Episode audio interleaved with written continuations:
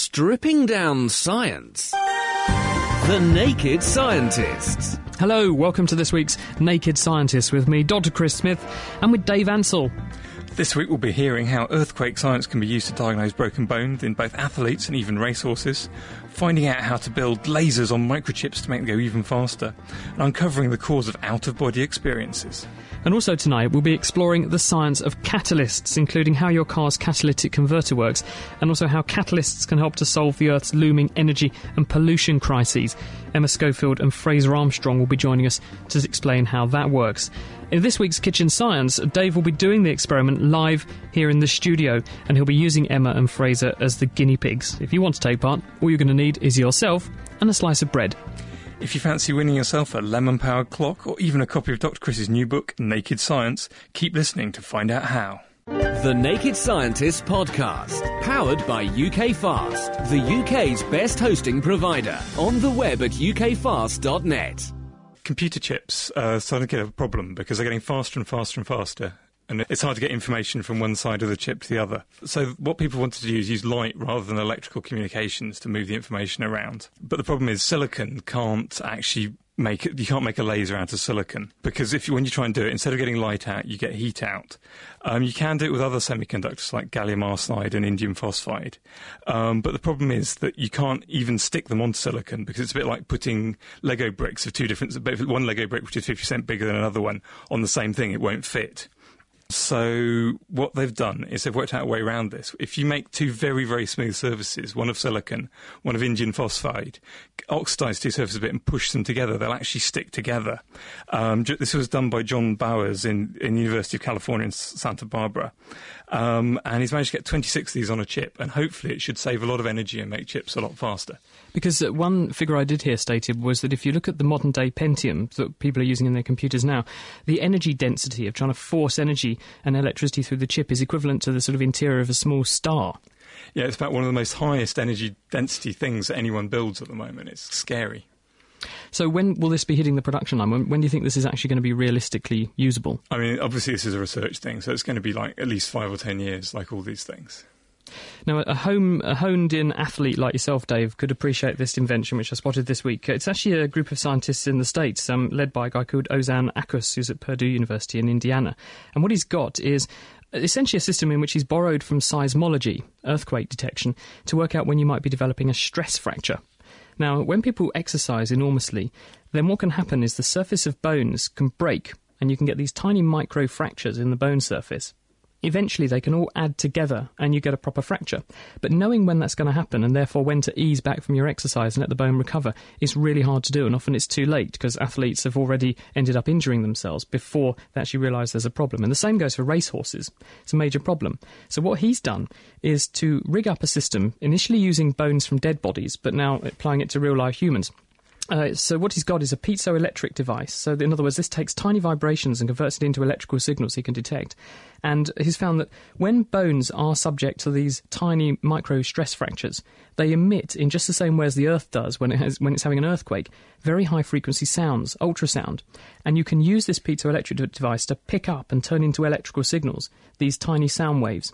And he, what he thinks is that just before you develop a big fracture, because all these little fractures add together, you get this very big surge in the amount of ultrasound being produced, and that kind of heralds a forthcoming fracture, and it could be used to tell people, hey, ease back on the exercise a bit. So you're actually hearing the bone breaking, or the little bones open, the little cracks opening and closing. Exactly. As the bone is flexing, as you're stressing it, these tiny, tiny imperfections in the surface that are the beginnings of these stress fractures are opening up, and they're closing down, and as they're doing so with very high frequency, they're emitting this ultrasound that you can detect. Don't the athletes notice that their bones are gently breaking? Um, well, you do experience pain, but the thing is, the point that he makes is that a lot of very highly trained athletes have already got the constitution of iron anyway, and they'll put up with absolutely anything. And so, as a result, they often overdo it without realising they're overdoing it. And, of course, if you've got a horse, it's not going to be able to tell you, hey, this bit, when I put weight on in this way, is causing me a bit of pain, therefore I ought to maybe have a day off. It, you know, it's often, it's not till the animal goes lame that you know what to do. So in order to test this out, they actually recruited a whole group of students, and they're going to start testing it on them and seeing if they can predict in, in a sort of uh, university team whether or not there's a problem forthcoming. That should make their lives a lot more comfortable, I guess. Now, strange supernovae have been worrying cosmologists. A supernova is basically a star which explodes. There's various types of these, but the one important one is a type one A supernova, because these all appear to be about the same brightness, about five billion times as bright as the sun. Now, cosmologists use this feature to measure how far away distant galaxies are. But what actually is a supernova? Uh, well, this kind of supernova, you get a, a dead star ember called a white dwarf, and it's circling something big like a red um, giant, and it's slowly acquiring matter and stuff. It's sucking it in from the red giant, and eventually you get so much matter that it can't hold itself up any anymore. They're held up by the electrons repelling each other, and eventually it gets so much gravity that it collapses. It gets very, very hot and very, very dense, and the carbon starts fusing together. All the carbon oxygen starts fusing together and making he heavier elements, which is all the, where all the heavy stuff in the universe comes from. And then it explodes incredibly violently. Now, Uh, yeah, cosmologists have used this to measure how far things are away, and from that they work out all the stu exciting stuff they hear about dark matter and dark energy. Well, how, how can you use that to work out how far something is away? Well, if you take a, a light bulb and you know how bright it is, and then it's twice as far away, it gets as quarter as bright, and you double it again, it gets another quarter as bright. So the dimmer it looks, if you know how bright it was to start with, you can work out how far away it is. Okay, here's a spanner to throw in your works, okay? If you've got a very bright star in this galaxy, and then one half as bright next door to it, but it's half as far away, how do you know whether one's further away than the other?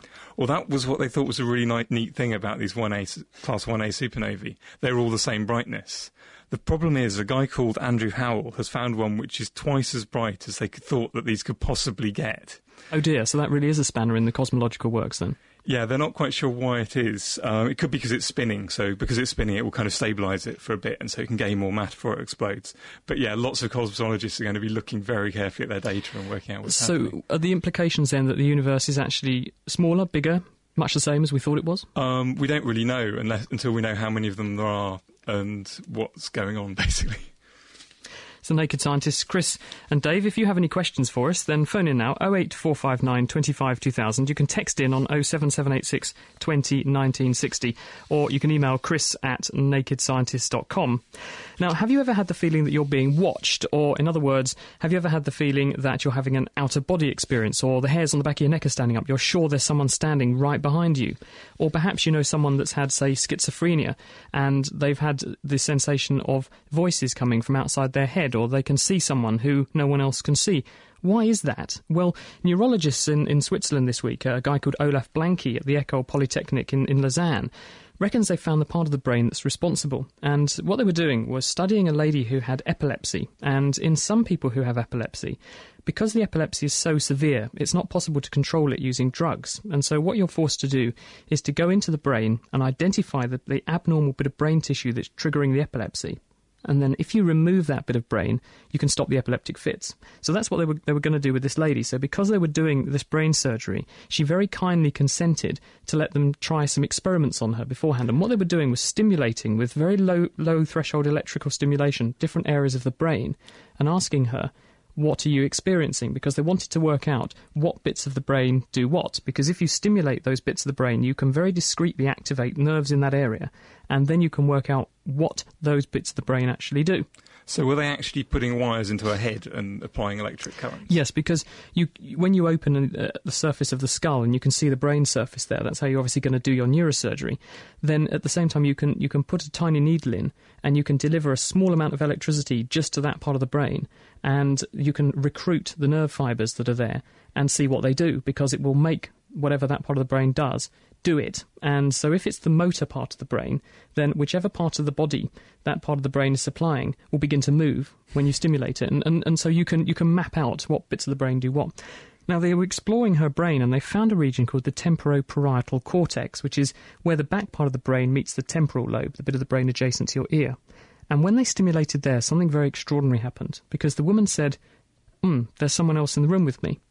And what she began to describe was a shadow behind her and on the opposite side of her body to the side that they were stimulating, which kind of fits because the nervous system is crossed over.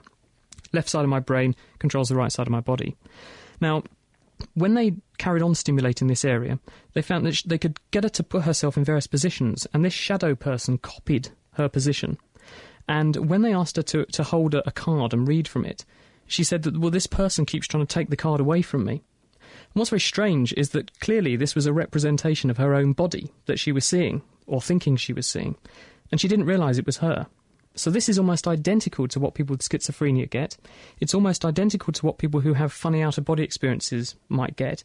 And what the researchers think is that this bit of the brain somehow unites our sense of self and where our body is in space with consciousness. And so what they're doing is short-circuiting the part of the brain that would normally say, hey, this is this is you and this is where you are in space.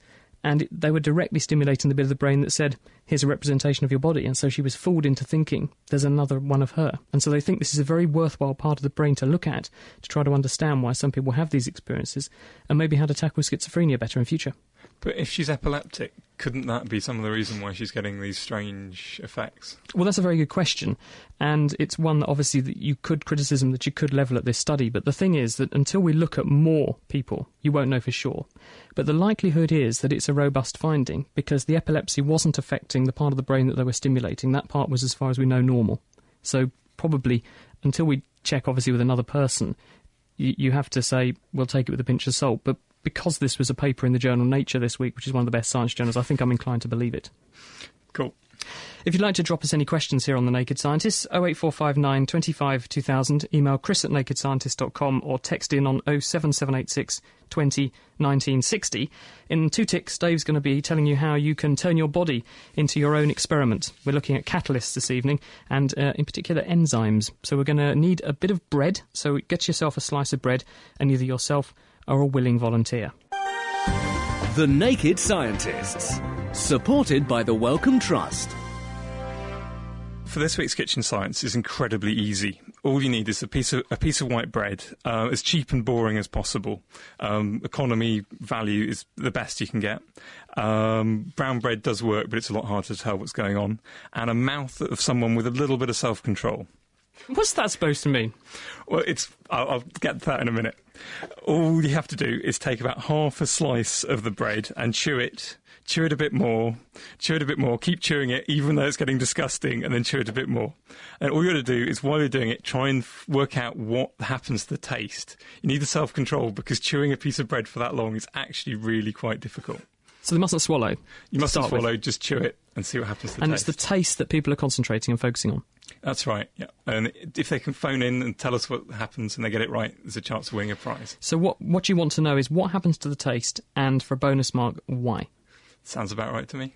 OK, well, that's one way in which you can win tonight, and we've got some great prizes, because here in the studio with us we have uh, Emma Schofield from Johnson Matthey Technology Centre in Reading, and also Professor Fraser Armstrong from the University of Oxford, and they're going to later on be talking about catalysts and how the catalytic converter on your car works, for instance, and also how we can make cheap hydrogen fuel, which might solve some of our energy and pollution crises that the Earth could be facing in future. So if you've got any questions for them, give us a buzz, oh eight four five nine, twenty-five, two thousand, uh, or alternatively you can text in on oh seven seven eight six, twenty, nineteen sixty or email chris at naked scientist dot com. But we've also got our weekly teaser. This is where you just phone in if you think you know the answer to tonight's question. We want to know what gas makes up the majority of the air that we breathe. Do you know the answer? Call now if you reckon you've got an idea. Laying the facts bare, The Naked Scientists. Time now to take our regular trip over the Atlantic to hear what Chelsea and Bob have got for us on this week's Science Update.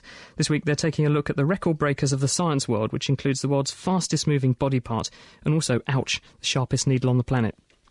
This week on Science Update, we'll talk about some ants that have set the world record for fastest moving body part. But first, Chelsea reports on another world record for sharpest object. The tip of the world's sharpest needle is a single atom of tungsten. I asked physicist Bob Woolco of the University of Alberta what it would be like to hold it in my hand. It would be just like a sewing needle or a pin. You would see that it was very sharp, but you wouldn't be able to see the end of it. It's so small, it's invisible. And if you put it under the most powerful microscope in the world, you would only then just barely see the tip of it. Woolco says they make these needles by exposing a normal needle made of tungsten to nitrogen gas and electricity. The gas and electricity interact with the end of the needle to pluck off atoms until there's only one left. It's kind of like sculpting. In a sculpture, the, the final shape is already in the block of stone, and the sculpture knows what to take away. Well, we just, we're not sculptors, but where we uh, take away the atoms from the edge, leaving behind a tiny, tiny needle. Since it's so sharp, Woolco says the needle could prove to be the best probe ever made for use in powerful electron microscopes. Thanks, Chelsea. A type of insect called the trapjaw ant has jaws that now hold the record for the fastest moving self-propelled body part in the animal kingdom. Well, that's pretty cool, but it's what they do with those super speed jaws that's really interesting, according to University of Illinois entomologist Andy Suarez. These ants will use their mandibles not only to capture food, but to propel themselves off the ground to escape threat or a predator. Using a high-speed imaging system, Suarez found that the ants cock their jaws open against the ground and then snap them shut at close to one hundred miles an hour. That's enough force for some pretty impressive flips and serious hang time. In the field, when they start jumping around, it's just a fraction of a second. They just pop up in the air and they're on the ground again. And when you can slow this down and kind of dissect the movement and kinematics of what's going on, it's really quite beautiful. It's very acrobatic. Suarez says the ants probably first evolved the fast jaws to capture prey, but then repurposed the skill to escape becoming prey. Thanks, Bob. That's all for this week. Next week, we'll discuss a new estimate of how many types of dinosaurs are still waiting to be dug up. Until then, I'm Chelsea Wald. And I'm Bob Hirshon for A A A S, The Science Society. Back to you, Naked Scientists. Thanks, Bob. And as always, if you want to hear a bit more from the Science Update crew, including unfeasibly sharp needles, then you can go and have a look at their website, which is w w w dot science update dot com. Now, Dave, I'm chomping away on my uh, bit of bread here, doing your experiment, and um, I have finally cleared it from my mouth, just enough to be able to speak. I've got a question for you. This is from Adamski. He um, emailed this in and says... Uh, I'm afraid I'm just a U K listener, not like the usual folk from the international corners of the world, so he gets a mark for, for wit there. Um, something's been buzz- bugging me. On a recent trip to Sweden, I noticed at the check-in desk that my mobile battery was running low and was just about to turn off. As I went through airport security, my mobile was sent through the X-ray machine. Lo and behold, when I next looked at the phone, there was almost a full charge. I was wondering if you have any ideas why this could be so. What do you think? There's a couple of reasons why it could be, but it's unlikely it's anything to do with the X-ray machine itself, um, more to do with it being turned off. One thing is, if it was quite cold when he went into the into the airport, um, batteries were a chemical reaction going on inside. And so when they get cold, the chemical reaction slows down, which means that they can't produce as much current, so the battery um, will appear to be a lot emptier than it is. So sometimes if you've got a flat battery on a very cold day, once I went to Russia, my camera batteries wouldn't work at all because it's like minus fifteen outside. Um, the other thing it could be is if you turn if you have a battery and you've been using it a lot, Um, you sort of drain all of the, uh, it'll drain quickly and the voltage will go down. If you turn it off, that voltage will slowly build up as long as you're not drawing a current. So when he turns it back on, it will seem full, even though it's actually no fuller. Thanks for that, Dave. Um, in fact, I've, I would think, you know, it's, it's a sort of chemical uh, equation going on. And, you know, since the chemical equation wants to move from one substance reacting with another substance to produce some electricity in another substance, all the time that you're putting lots and lots of load on the battery by using it, then if, when those substances that are reacting together begin to run down a bit, then it be- then obviously there's a limit to how fast it can produce the electricity. But if you turn it off for a while, then you can reaccumulate those substances ready to react, and then you get a bit a bit of a surge when you turn it back on. Yeah, it'll go flat very quickly. Got a question here for you, Chris. Oh, good. Uh, Let's see. Let's do it.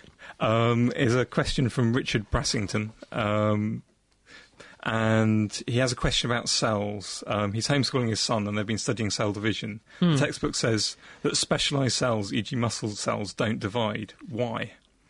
That's actually a very good question, and um, it's the question that's frustrating cell biologists and stem cell biologists and people who want to repair the human body. It's exactly the same reason why, if you have a stroke, part of your brain gets damaged forever and it doesn't really recover very well.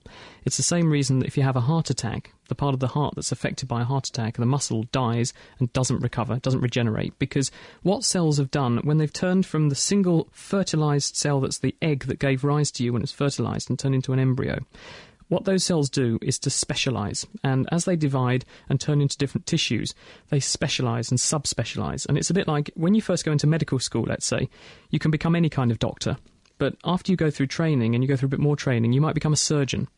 And then you don't really do much medicine, you just do surgery, you chop things out of people.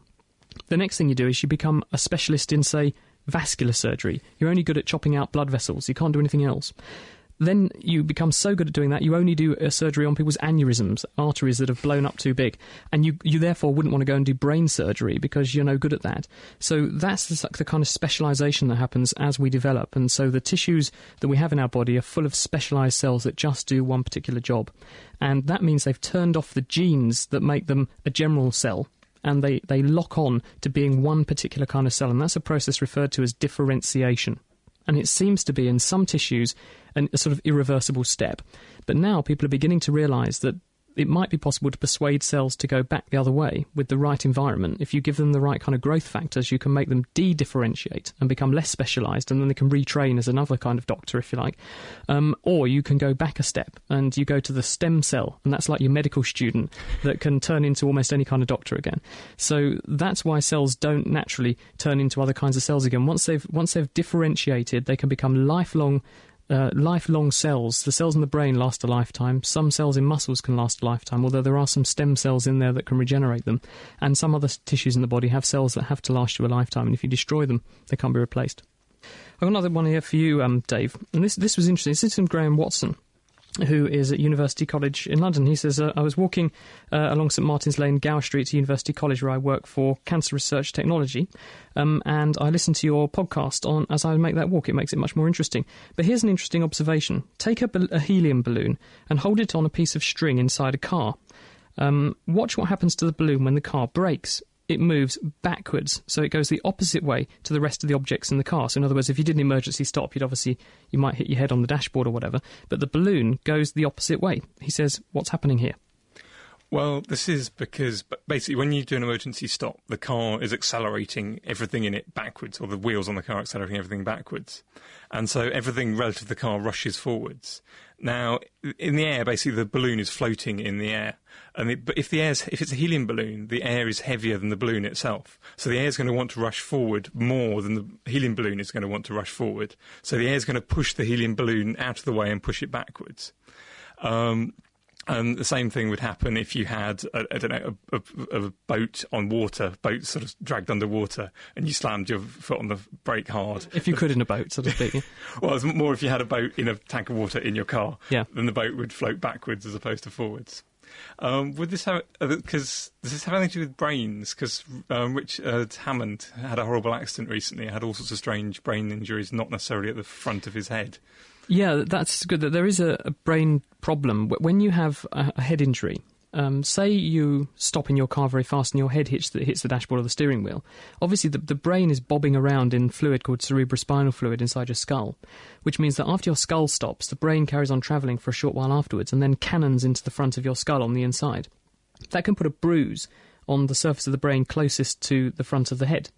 But then it rebounds and goes back the other way, and then the back of your brain hits the back of your skull as a sort of bouncing effect, and you get what's known as a contra coup injury, and you can get a bruise there as well. So you get people who, although they've only got a head injury in one place on their head, can actually have a bruise on their brain in two places.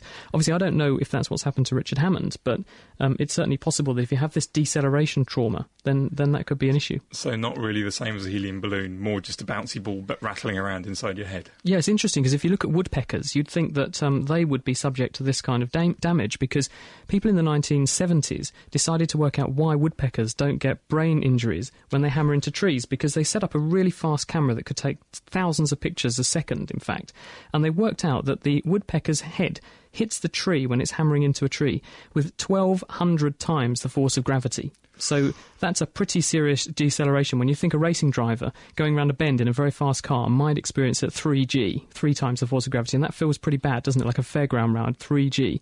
Woodpecker, twelve hundred G. Why doesn't its brain disintegrate? So they looked into it quite carefully, and um, part of it is that its brain is quite tightly held inside the skull, so it doesn't have this brain bobbing around to get these uh, contra coup type injuries. Another adaptation it's got is the brain is very smooth on its surface. It's not like a cauliflower, like the human brain.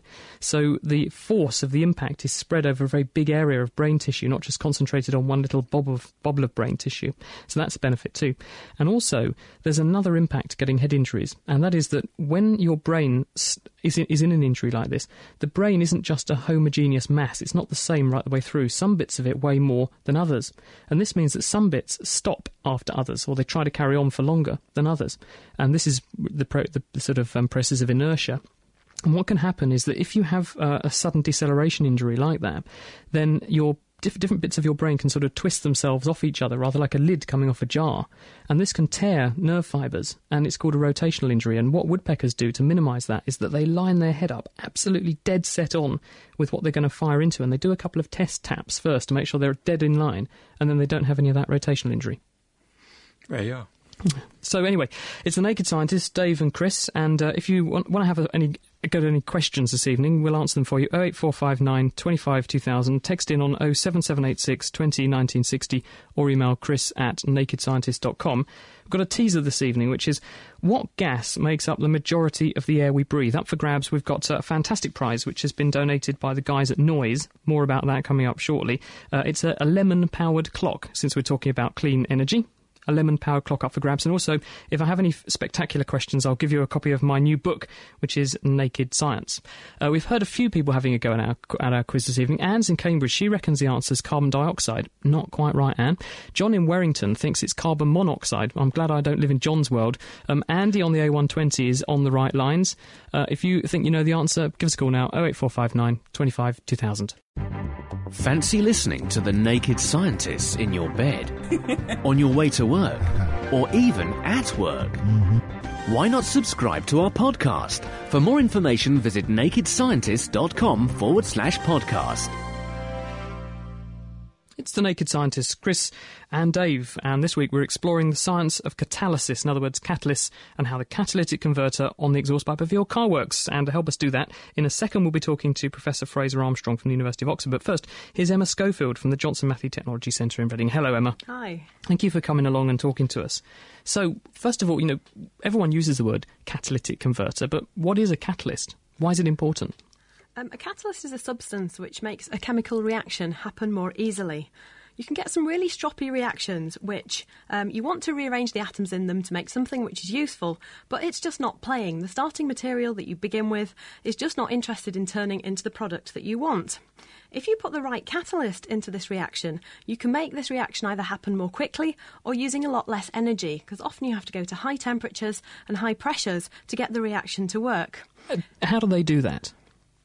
Well, imagine that you are, um, you've got yourself um, a beach cottage down in Cornwall somewhere, and the beach is Sounds about good. a mile away from your cottage. Okay, now, between you and the beach, there is this massive great mountain, and um, you have several options for reaching the beach. One of them is that you put lots of energy into it, so you have to climb all the way up the mountain and down the other side. Not great. The second option is that you walk all the way around the mountain, which takes a heck of a long time. But if somebody's actually gone through and dug a tunnel from one side to the other, you can get to the beach very quickly and with a lot less energy. And this is exactly what a catalyst does. So the catalyst does for a chemical reaction what this tunnel does for you. It makes, it gives an alternative pathway that allows this reaction to happen a lot more easily. And just like a tunnel, then that, and then that chemical is not being used up in the reaction, so it's sort of continuously available forever, if you like. Yeah, and that's why you only need a tiny amount of the catalyst when you've got a chemical reaction, because it may get changed in the reaction, but then it's regenerated at the end of it. So each little atom or each little molecule of catalyst that's in there can go on and react with hundreds and thousands of millions of um, reactant molecules. It sounds fantastic, but um, how do we find these things? How do we find? How do we find catalysts? How do we? we why haven't we got a catalyst for everything? Why isn't there a catalyst for my homework, for example, when I'm at school? Or um, you know, how, how do we actually discover the chemicals that, that actually do these clever these clever jobs? Um, we um, there's quite a lot of metals which are used in catalysts, because there are two different types of catalysts. There are homogeneous catalysts and heterogeneous. In homogeneous catalysts, um, the reactants and the products are in the same phase, so if it's um, two gases reacting, the catalyst will be a gas as well. In a heterogeneous reaction, the um, reagents are in a different phase from the catalyst. So an example of homogeneous would be making plastic bags, high-density polyethylene. The ethene and the catalyst are both in the same phase as um, the reaction. It's all going on in solution. That would be a homogeneous catalyst. Um, catalyst. Um, in a heterogeneous catalyst, that would be, for example, um, carbon monoxide turning into carbon dioxide, and that would happen on platinum, platinum metal. And um, because they've got expensive tastes, these things, haven't they? Platinum is very expensive, but you often find that some of the most expensive metals are the ones that turn into the best catalysts. Why is platinum, I mean, apart from being extremely nice for wedding rings and very expensive, but why should that make a good catalyst? What's special about the metal? How does it do what it does? When people ask questions like this, scientists' usual answer is, oh, well, it's quantum. Actually, it's to do with how well these gas molecules can stick to the surface. So platinum is very good at sticking molecules onto um, the surface of it. That's very important because that's where the reaction actually happens.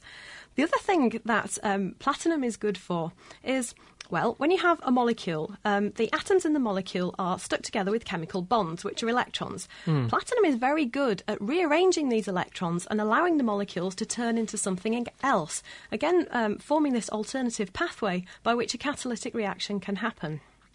So if you could zoom in on the, on the platinum surface, what would it look like to make it so sticky, so that, that things like it? Um, it would look... We always imagine it as lots of little balls stuck next to each other, and one of the aims of um, being a catalyst chemist, which is what I am, is to try and make as much surface as possible. So we have our tiny little pieces of platinum, which are stuck on a kind of ceramic support, which um, and we want as much platinum on the surface and as little platinum in the middle of these balls as possible. The platinum is um, part of the periodic table, which has lots of um, d orbitals, and it's these magic d orbitals, which is, again, we're going back to the quantum side of this, that makes it so good at doing cat- catalysis and making things stick to it. So it very easily forms bonds with lots of different types of molecules. And then brings them together in just the right way that they want to get married or, or do whatever you want them to do. And provides a route which gives them um, enough and... and Uh, which requires so little energy that mm. it can happen essentially spontaneously or with very little energy on the metal surface. All right, well, turning to what comes out of your exhaust pipe, y- you know, how does a catalytic converter on a car actually work? What's it doing? Well, the catalyst um, on a catalytic converter is essentially a can, which is next to the engine. And what it does is it purifies the exhaust gases, because the gases that come out of um, the engine... If it was ideal, we would just get carbon dioxide and water out when fuel was burnt in an engine. I think some people would argue if it was ideal, we'd just get water, because we'd be burning hydrogen, which is what Fraser's going to talk to us late, about later, isn't it? But problem being is that we put fuel in the beginning, and fuel has carbon in, and you can't destroy the atoms as okay. you go along. But what we also get out is carbon monoxide, which is a poison that will bind so strongly to the blood that you can't bind oxygen anymore. Um, what's called NOx gases, which um, are oxides of nitrogen, which are responsible for acid rain. Hydrocarbons, which come together with NOx to form smog, and this is why in the nineteen seventies Los Angeles essentially got buried under this huge um, cloud of photochemical smog. Mm. And that was what triggered all of the um, legislation about um, car pollutants. Also, what comes out is particulates, which is essentially soot, and this is linked with um, respiratory illnesses as well as cancer. So we obviously don't want these coming out of the back of our cars. Hmm. So we need to put the catalytic converter between the engine and the exhaust pipe to catch these things as they go out. So on the inside the catalytic converter, we have the monolith and the metal. Now, the monolith is a ceramic, um, like the ceramic which is in the tiles in your bathroom. Hmm. And it's a honeycomb, very, very large surface area, which is coated to give it an even greater surface area. And actually, if you spread out the area of this monolith, it would cover about three football pitches. Now, on the channels of this monolith, you have little globules of the metal, platinum, palladium, rhodium, various different mixtures, depending on whether you're petrol or diesel car. And these are so small that we call them nanoparticles. Now, this is what we were talking about before. As these gases go past, which is very, very quick reaction, the gases out of the engine go through the catalytic converter in less than a tenth of a second. So, so it must be very, very fast. It's a very fast reaction, and it would never happen normally in a car if you didn't have that catalyst there. So how how much of the gases does the does the catalytic converter scavenge or convert? Does it do the lot? It, it causes about a ninety percent decrease in the amount of pollution coming out, and what you mostly get out of the other end is nitrogen, water and carbon dioxide. So it does a good job. Uh, there was a motivation to stop people using leaded fuel because everyone said it, it makes your brain rot and it causes dementia, but also it, it's um, quite poisonous to catalysts, isn't it, the lead in fuel? Exactly. Um, if you think about these little metal particles, the lead will stick on the surface of the particles. The more that you um, reduce the amount of surface there is, the less chance these pollutant gases have of sticking to the surface and making the catalyst um, catalyse. So it's better to do without lead if we can, for it's, more reason than one. It's better to do without lead, and it's also better to do without sulphur in petrol, because sulphur is responsible, or used to be responsible when we had high sulphur petrol, for this eggy smell that some people sometimes um, associate with catalytic converters. Um, now there's less fuel, less sulphur in fuel, this is much less of a problem. Now, Emma, it's impossible to miss your T-shirt, and on the subject of noisy engines, I wondered if that was what you were talking about to start with, but it actually says noise. Tell us what, what actually is noise and, and why you're here today. Noise is the New Outlooks in Science and Engineering campaign, and um, it's a group of young scientists who are there to come up with an alternative image for what scientists are like. So, I mean, Chris, when you think about the stereotype of a scientist, what is it that springs to mind? Uh, glasses more powerful than the Hubble Space Telescope, shocking teeth, nineteen sixties uh, get up, um, muttering unintelligibly in a language no one can understand. Right, and this is, I mean, the words fun and dynamic don't really feature in the kind of descriptions. But that's that why people, people listen to, to The Naked Scientists. Well, that's why noise is there, because we need to change this. We're the new generation of young scientists, and we have a website, noisemakers dot org dot U K, where there's this whole group of scientists who do lots of fun science, which we want to tell people about. Um, we have a snowboarding physicist, we have somebody who does robotics, um, who is a scuba diver. And the idea is essentially to point out to people, particularly um, kids who are thinking of going to university, that there is more to a scientist than a white coat. OK, well, that's Emma, Emma Schofield, who's from the Johnson Matthey Technology Centre in Reading. She's here if you'd like to ask her any questions. Uh, the phone number's oh eight four five nine, twenty-five, two thousand. You can text her on oh seven seven eight six, twenty, nineteen sixty or email chris at nakedscientist dot com. In a second, we'll be talking to Professor Fraser Armstrong from the University of Oxford, uh, Oxford about how we can make cleaner fuels, um, particularly fuels structured around hydrogen. Our teaser this evening is also on the subject of gases. We want to know what gas makes up the majority of the air that we breathe. We've heard from Keith in Peterborough, Brian in Suffolk, John in Peterborough also, Jerry's in Northampton, Nor- Norma in West Runton, Ruth's in Hoston, and they all have got the answer correct. Up for grabs this evening is a lemon-powered clock. We're talking about clean fuels, and there's one for you. I'll also give you a copy, if you've got a good one, uh, a good question of my book, Naked Science. Stripping down science. OK, let's do it. The Naked Scientists.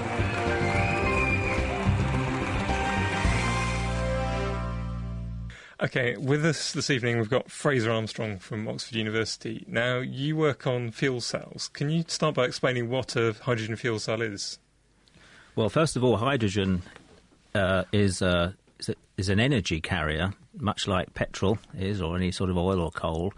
Uh, but, of course, it's a, it's a very different type of energy carrier because it's a gas.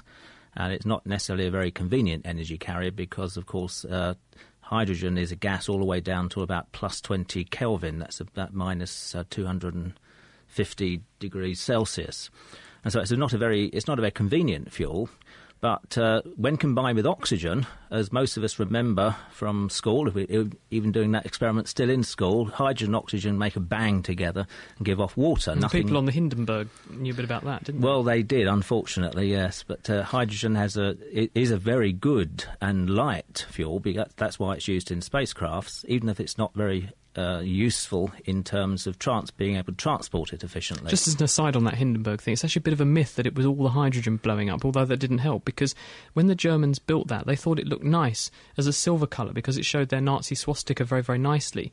Uh, and th- in order to get that silver colour, they sprayed it with aluminium, and uh, the tiny aluminium particles burned beautifully. A bad choice. Yeah, it was a very bad I choice. Sorry, sorry, Dave, I didn't yeah. mean to interrupt.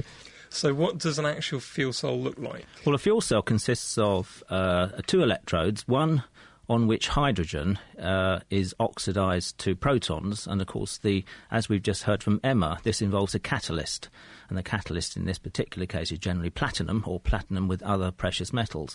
Hydrogen is oxidised to protons. And at the other electrode, oxygen is reduced to Uh, to oxide. Now, the uh, the oxide and the protons combine to form water, and we find that we have a, a large amount of energy produced from this, which is the same amount of energy as would be produced if we actually deliberately burnt hydrogen and oxygen and got an explosion. But now the, ele- the energy is converted directly into electricity, which can be used to power devices. So I guess I guess there's a problem if the hydrogen gets on the wrong side and the oxygen gets on the wrong side. How do you normally solve that problem? Well, generally, these are the, the, the anode and the cathode, as the, as the two electrodes are called, are separated by a membrane called the proton exchange membrane, and hydrogen is directed at one of the electrodes and air is directed at the other electrode. And generally, there's very little in the way of what is called crossover, which is the, uh, the mixing of gases. Since this show is about catalysts, I've got to ask, you know, what is the catalyst that's doing this in your fuel cells? In the conventional fuel cell, uh, which is called a proton uh, proton exchange membrane fuel cell. The catalyst is platinum, as we heard from, from Emma. Uh, my research group is investigating the possibility of other types of catalysts for this uh, type of technology, particularly ones which are based on enzymes which occur in microbes.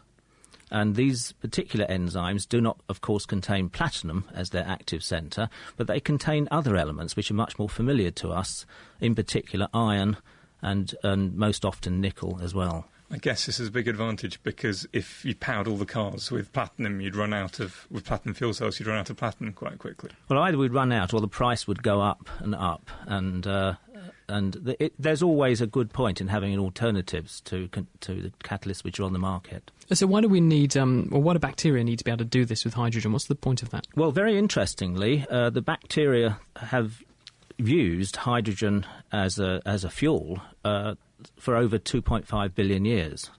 If we go back in time to the uh, earliest life forms, uh, at that particular time there was no oxygen on the, on the Earth, and microbes, many microbes, would use the proton as an oxidant. And, of course, when one reduces a proton, uh, we obtain hydrogen. And so bac- many bacteria have the ability to, to, to make hydrogen from, from protons, that is, from, from water. And equally, other bacteria have the ability to use hydrogen as a fuel.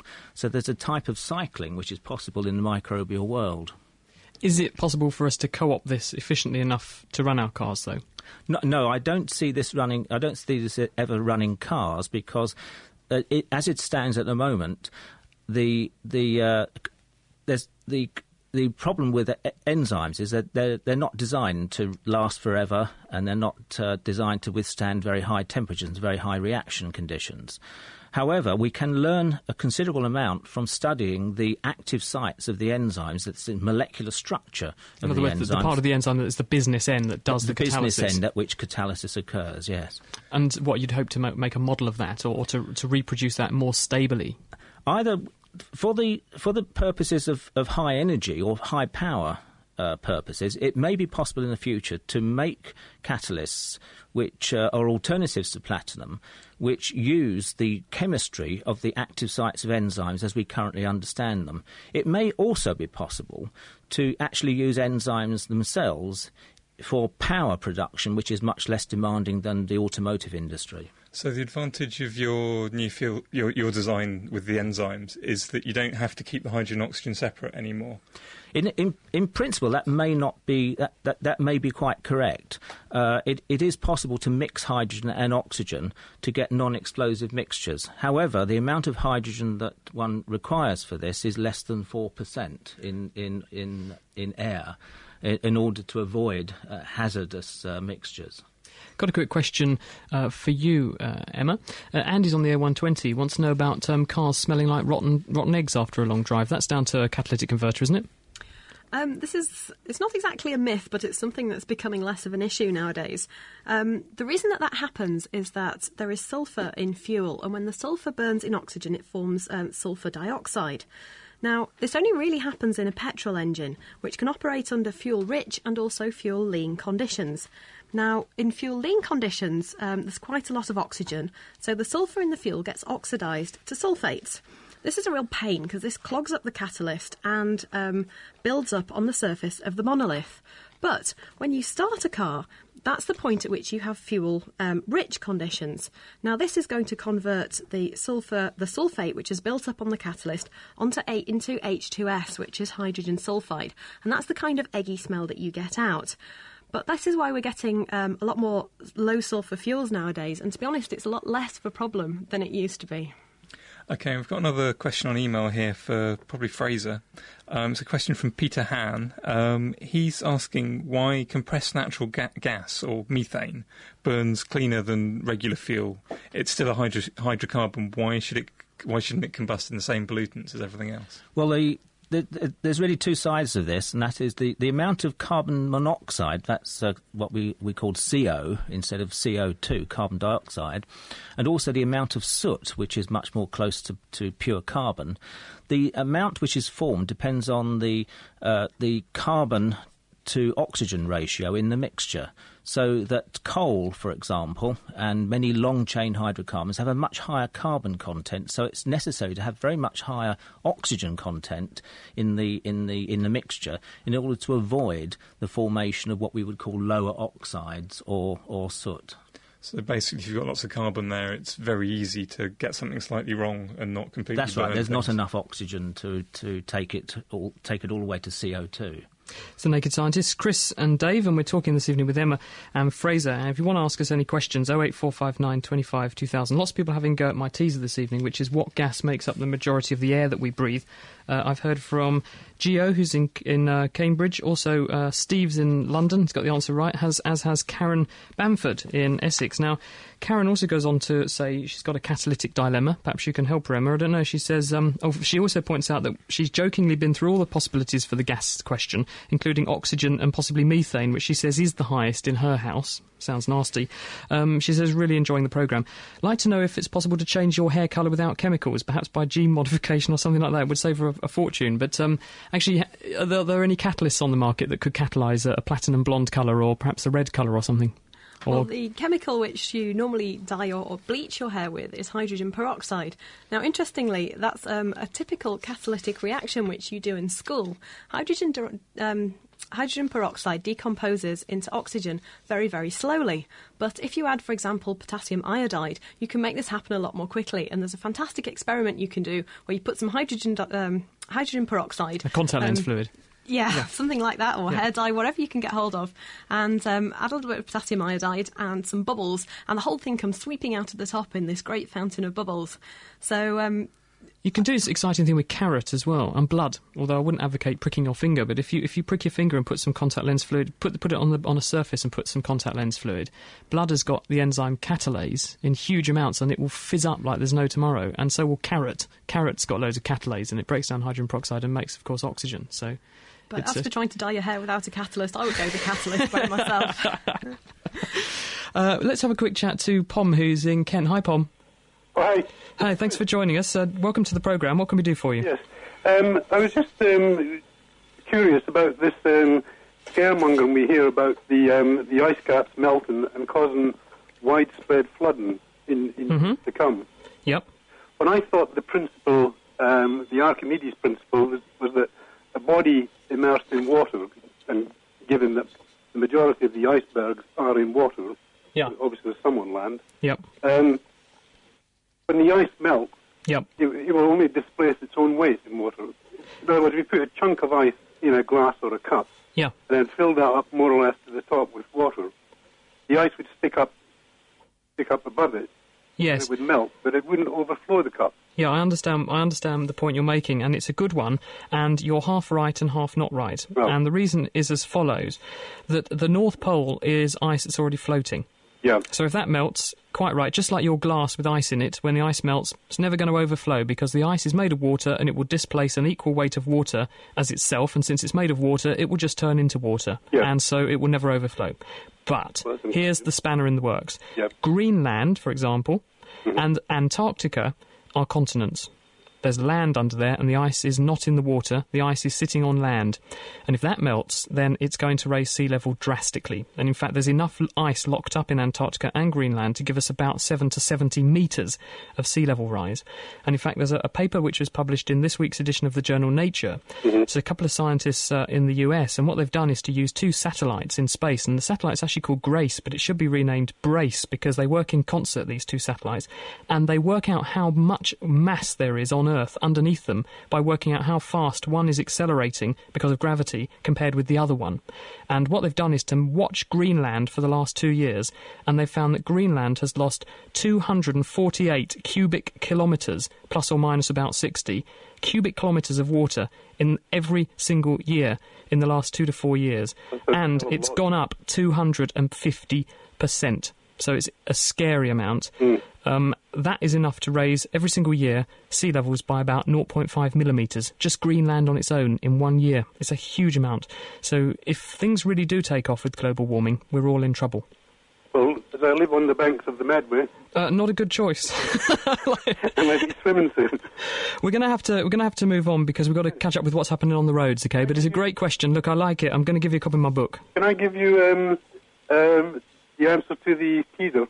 Uh Tell Petro because I don't want to give the game away until okay. just the right time. Yeah. Okay. All right then. I'll do that. Take care now. Bye. Ta-da. Sorting out the sparks from the quarks. The Naked Scientists. And here we are with Naked Scientists with Dave and Chris. Now, you may have remembered earlier we uh, asked you to do a kitchen science experiment. All it involved doing was chewing some white bread. Uh, we have our two guests over here who've been chewing away. Have you noticed anything happening to the flavour of that bread? Fraser, well, hey, through this, the mouthful. This, this bread tastes absolutely disgusting. Dave, what have you done with it? Well, you may have noticed it slowly gets sweet as you chew it. It's starting to get sweeter, yeah. Just starting to okay, get well, sweeter. Let's see if um, Daniel, who's on the line, agrees. Hi, Daniel. Hello. So you've had a go at our kitchen science? Yeah. So these guys in the studio, we've got uh, our two guests have got a very... well, they've got mouthfuls of this disgusting bread that Dave's given them. What did you find when, when you chewed your bread? It goes all pulpy like porridge and sticky. Did you notice it cha- tasted any different? Yeah, it tastes like wheat. Tastes a bit like wheat. Do you notice getting any sweeter? It got a bit sweeter. Yeah, the kind of the kind of the liquid which comes out of it is a little bit sweet. Yeah. Okay, the reason why that's happening is that um, bread's made up of something called starch. Now, starch is made by plants and wheat, because plants, they take in sunlight and they make sugar out of it. Um, but they want to store lots of energy. They want to store all this sugar in their leaves and in their in sort of in the in the um, cells and things. Problem is, if you put lots and lots of sugar in a cell, it acts a bit like putting salt onto a slug. It will cause the rest of the plant to all the water gets sucked out of the rest of the plant into that cell and cause the cell to explode. Now that's a bit of a pain if you're a plant. So what they do is they take all the little sugar molecules and they glue them together into a great big long chi- uh, chain, which we call starch. It doesn't have the same effect, so the cells don't explode. Now, starch is a great food. It's in potatoes and especially white bread, and we eat it. But the problem is we can't absorb it into our body as these great big long chains. So we've got to cut it up. So what happens is there's actually a catalyst in our spit called amylase, which cuts up the big long chains back into sugar molecules. So as you chew it gently, you get a sugar called glucose release, and it's so and it goes really sweet and it tastes really horrible. So that's why when you chew bread, it gets sweet. Does that enlighten you, Daniel? Yeah. Hey, thank you for having a go at the experiment. I'll tell you what I'm going to do, because uh, you actually did the experiment and you were first through with the observation. Uh, I'll give you a copy of my book, OK? OK. Well done. Hey. All right, thank thanks you. for joining us on The Naked Scientists. OK. Dave, why do we need um, why do we need this enzyme in our spit? Well, basically, um, your cell wall, your, your stomach wall is fairly solid, and it's only only got very, very small holes in it. And so in order to absorb sugar through it, you've got to it's absorb food through it, you've got to break the, sh- the food up into really small molecules. And these great big long starch molecules wouldn't go through. You're the doctor. Well, one other... I was just wondered if you were going to venture one other suggestion, which was put to me a little while ago, which is that if you eat things that have got a lot of starch in them, they would obviously lodge in your teeth.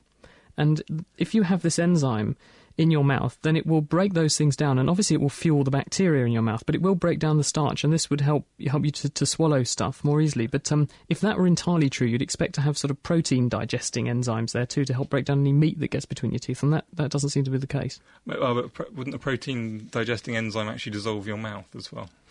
Well, yes, to a certain extent, but then remember that you have protein-digesting enzymes in your guts anyway, because your pancreas makes them, and uh, the guts can tolerate it because they have lots and lots of cells being replaced all the time. But it's a, it's a good point. That's a, it's a good point. I have to bow to, you, bow to that, so you probably caught me out on that one. But uh, Keith in Great Yeldham uh, agrees with you uh, and your observation, Dave. He says, when a piece of white bread is chewed for a long, long time, it begins to taste sweet.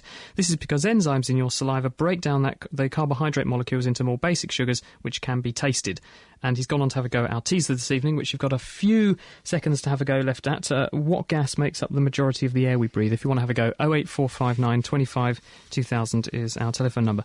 Um, Ken is in Forrington. He says for you guys, uh, Emma and Fraser, um, is there a lost formula for using water as our main fuel? And do you guys know anything about this?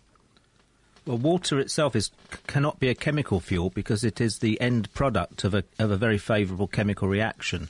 However, the vast amount of water on this planet, uh, which of course is, is comprised of hydrogen and oxygen, if it is energised, that is, if we apply primary energy such as solar energy or uh, or even uh, nuclear energy, perhaps even nuclear fusion energy in the future, if we apply uh, large amounts of energy to water, we can split it into hydrogen and oxygen. And from this type of reaction may come uh, our salvation in the future when we no longer have any fossil fuels to use. So you're actually using it as a battery rather than a primary fuel? Hydrogen is not hydrogen not, is not a primary fuel, yeah. But hydrogen is an energy carrier, uh, a, a storable fuel, which can be obtained by uh, a, energising water with a primary fuel, which of course causes it to split into hydrogen and oxygen. Here's someone called Simon who's ever optimistic. He says, is the caloric content of food when it's stated on a packet, the amount of energy given off when it's burned, does it take into account how much energy a human can extract from it through digesting it with things like catalysts, in other words enzymes? Um, and if I were to eat two donuts at once, would I take in twice the calories and twice the fat as if I'd just eaten one? If you eat ten at once, can you really process them as efficiently as if you just had one? The, ca the calorie content, uh, which is actually kilocalories, is the energy... Killer or kilocalories? Kilocalories. Could be both. Uh, uh, kilocalories. These, is it, this is the energy which would be obtained in an experiment were that food to be burnt in, in an excess of oxygen. Got a quick uh, question here, which is uh, about um, catalysts in the liver, I suspect, because this is about people's sensitivity to alcohol. And uh, it's from uh, Joshua Denton. He says it's from Atlanta, Georgia, likes our show, and says, why is it that some people are very tolerant to alcohol and others only need to get a whiff and, and they're over the edge? What do you reckon? Can you do that in about... Um Well, it has, it has to do with an enzyme called alcohol dehydrogenase, which contains a zinc atom, and uh, different amounts of this enzyme would be expressed in people who have different genetic makeup, and so that is one part of the one part of the answer. So, so some people can break it down much quicker than others. Yes, yes. I think there's, there's one other point to add to that, which is if you are a regular boozer, then um, you induce the enzymes in the liver to, to increase the numbers, and so you break these things down a little bit more. The Naked Scientists podcast, powered by U K Fast, the U K's best hosting provider, on the web at U K fast dot net. Well, that's it for this week. Thank you very much for joining us. On next week's show, we'll be having one of our monthly question and answer bonanzas, a science Q and A show special. An hour of Naked Scientists devoted just to answering your questions. But we do, of course, need some questions. So if you could send in anything, the weirder the better, to chris at naked scientists dot com, or you can post them on the forum of our website, naked scientists dot com forward slash forum. We'll pick them up and we'll try and include them in next week's show. And if you ask a question that's really, really fantastic, we might even give you a prize. In the meantime, don't forget that Naked Science, my book, went on sale recently, and you can get a copy with free delivery in the U K and reduced rate delivery worldwide if you go to naked scientist dot com forward slash book for all the information. Our teaser this evening, we wanted to know which gas makes up most of the air we breathe. The answer was, of course, nitrogen. A big thank you to our guests this evening, Fraser Armstrong and Emma Schofield, and also to Dave Ansell and Anna Lacey and Petro Minch, who helped produce tonight's show. Thanks for joining us, and see you next week.